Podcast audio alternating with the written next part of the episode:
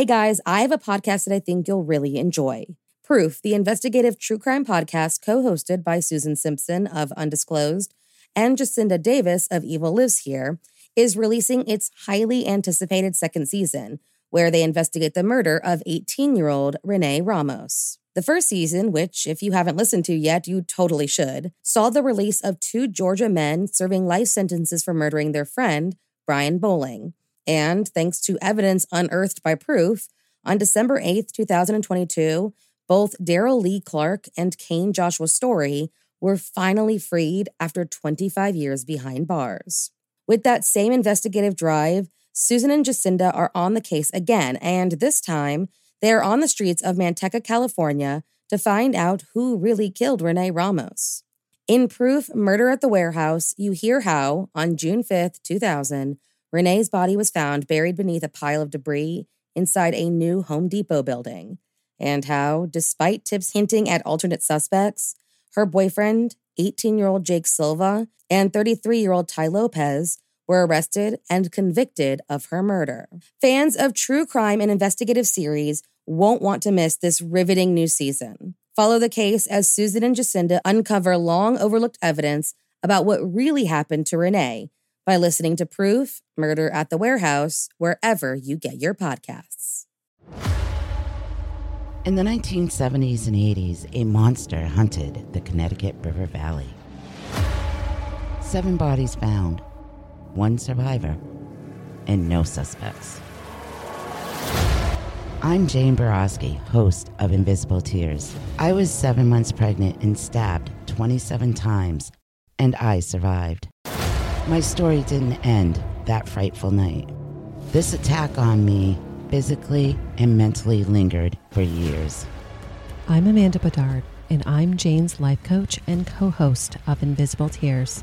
Jane is ready to share her story, and not just about her attack, but her healing process afterwards. As a platform for truth and healing, we are on a mission to help others that suffer from PTSD and help bring awareness to mental health issues. To hear my story and others, you can find Invisible Tears wherever you listen to your favorite podcast.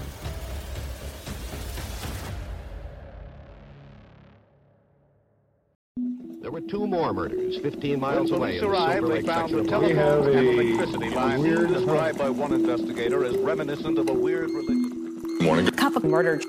Sometimes, when you look at a mugshot or a photo of a killer, you can look at it and just know that this person is bad news. Some people just have that look about them. However, that's not always the case. On March 27, 2011, a female inmate died of old age while serving her life sentence in prison. A woman who, if you looked at her, looked more like your sweet grandmother than a cold blooded killer. This is the story of Dorothea Puente. So, if you like your coffee hot but your bones chilled, sit back and start your day with a morning cup of murder. Dorothea Puente, born Dorothea Gray, was born on January 9th, 1929, in California. She was raised by two alcoholics, and her father attempted suicide in front of her when she was a young girl. He died when she was eight years old from tuberculosis, and her mother followed the next year after a car accident. So, Dorothea was sent to an orphanage where she was sexually abused. In 1945, Dorothea was married for the first time. She was 16 years old, and her husband was a soldier named Fred McFall. The couple had a daughter in 1946, whom she sent to live with relatives, and another in 1948, whom she put up for adoption. That same year, Fred left Dorothea. Her criminal history started shortly thereafter with small things like forging checks. Shortly after she was paroled for her first charge, she became pregnant with a man she barely knew. She placed that child up for adoption as well. In 1952, Dorothea took her second husband and began a 14 year, extremely turbulent relationship. In the 1960s, she was arrested for owning a brothel and sentenced to 90 days in prison. After she was released, she was arrested again, this time for vagrancy, and sent in for another 90 days. After that release, she began to work as a nurse's aide and cared for the elderly people inside of their home, and from there, she began managing boarding houses. She divorced in 1966 and married for a third time. This man was Roberto Puente, a man 19 years younger than her. This marriage lasted two years. With another divorce under her belt and looking for a way to make money, Dorothea took over a three story, 16 bedroom care home in Sacramento and began her own boarding house. After another short marriage, Dorothea began spending her time in local bars looking for older men who received state benefits. She would forge their signatures and take their funds. She was caught and charged with 34 counts of treasury fraud, but only received probation for the offense. All throughout the 80s, Dorothea took her acts of fraud to a new level. She would rent out the rooms of her boarding house, and after a short time living there, some of her residents would simply disappear. The thing was, these residents were elderly and often mentally disabled. Therefore, not many people wanted them to board in their homes, and not many would go looking for them if they disappeared. She would then cash Social Security checks post mortem and rake in the cash. It was later estimated that she made more than $5,000 a month from her murderous side business. Not all of the boarders were killed, though, and many described Dorothea in a favorable way. In total, Dorothea Puente had nine confirmed murders and six unconfirmed. The first to die was Ruth Monroe, who began boarding soon after Dorothea opened her home for boarders in 1982. She died in April from an apparent codeine and acetaminophen overdose. Dorothea explained her death to police by stating that Ruth was very depressed because her husband was terminally ill. It was written off as a suicide, and no one was the wiser. A few weeks later, police were called back to the Puente home after 74 year old Malcolm McKenzie accused Dorothea of drugging and stealing from him. She was convicted on three charges of theft and sentenced to five years in jail. During this time, she began correspondence with 77 year old Everson Gillmouth from Oregon. And when she was released in 1985, the man was waiting for her in his 1980 Ford pickup and wedding plans on the brain. In November of the same year, Dorothea hired Ishmael Flores to install wood paneling in her apartment. When he finished, she paid him for his labor and then an additional $800 and a 1980 Ford pickup if he did one more job for her. She wanted him to build her a 6 by 3 by 2 wooden box to store books and other items. Then, when she filled the box, he was to transport it to a storage depot. He agreed. Along the way, Dorothea made him stop in Sutter County and dump the box of trash on a riverbank. On January 1st, 1986, a fisherman spotted the odd box, and when police investigated, they found the body of an unidentified male. In the meantime, Dorothea cashed Everson's pension like clockwork and wrote letters to his family explaining his lack of communication came from an illness he was suffering from.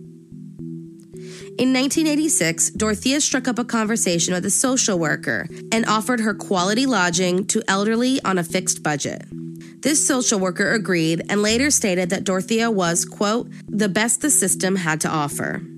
She sent 19 clients to the boarding house.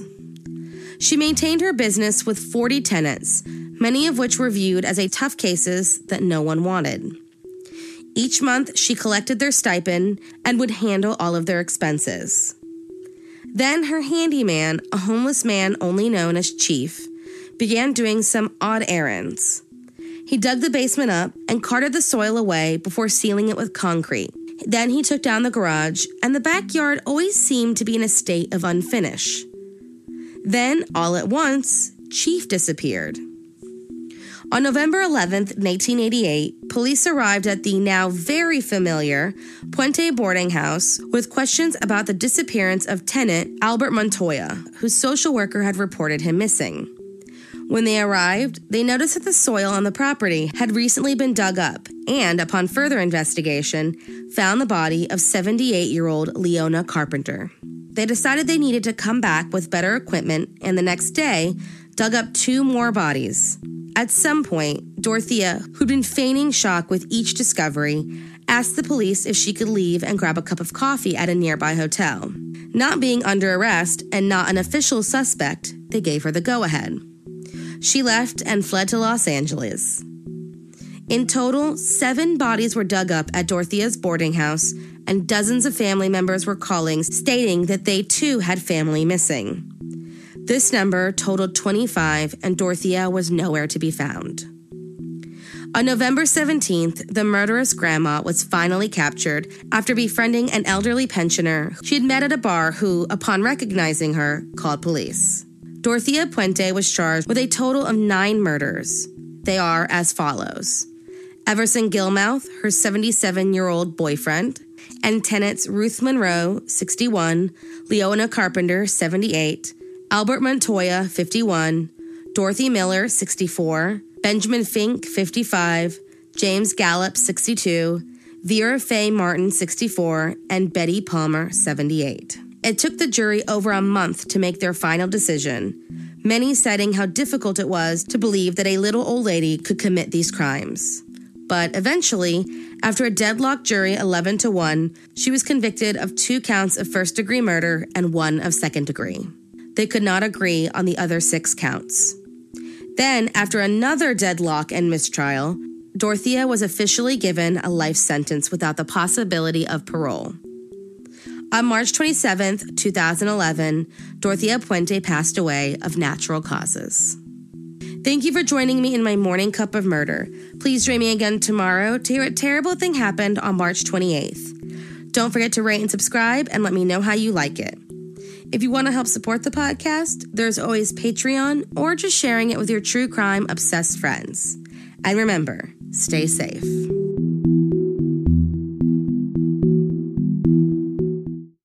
Today's episode is sponsored by Leaner Creamer. Leaner Creamer is the perfect way to start off your day with a healthier cup of coffee and the realization that there is such thing as guilt-free coffee creamer. They combine coconut oil and functional supplements to keep your morning ritual clean. Leaner Creamer is gluten free, sugar free, lactose free, and contains natural supplements that can help boost your metabolism. Leaner Creamer is the only natural powder creamer on the market. You guys know that, at least for most of us, the day doesn't start off until the first cup is poured. And I'm the kind of person who loves to add flavor and sweetness to my morning and, let's face it, afternoon coffee. And if coffee isn't your thing, you can use it in baking as a sugar substitute, in your tea, on your oatmeal, and so much more. And the plus side of a powder creamer is that it doesn't cool your coffee.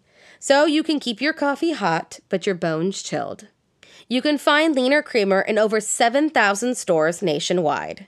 So do yourself a favor and pick up a bottle today.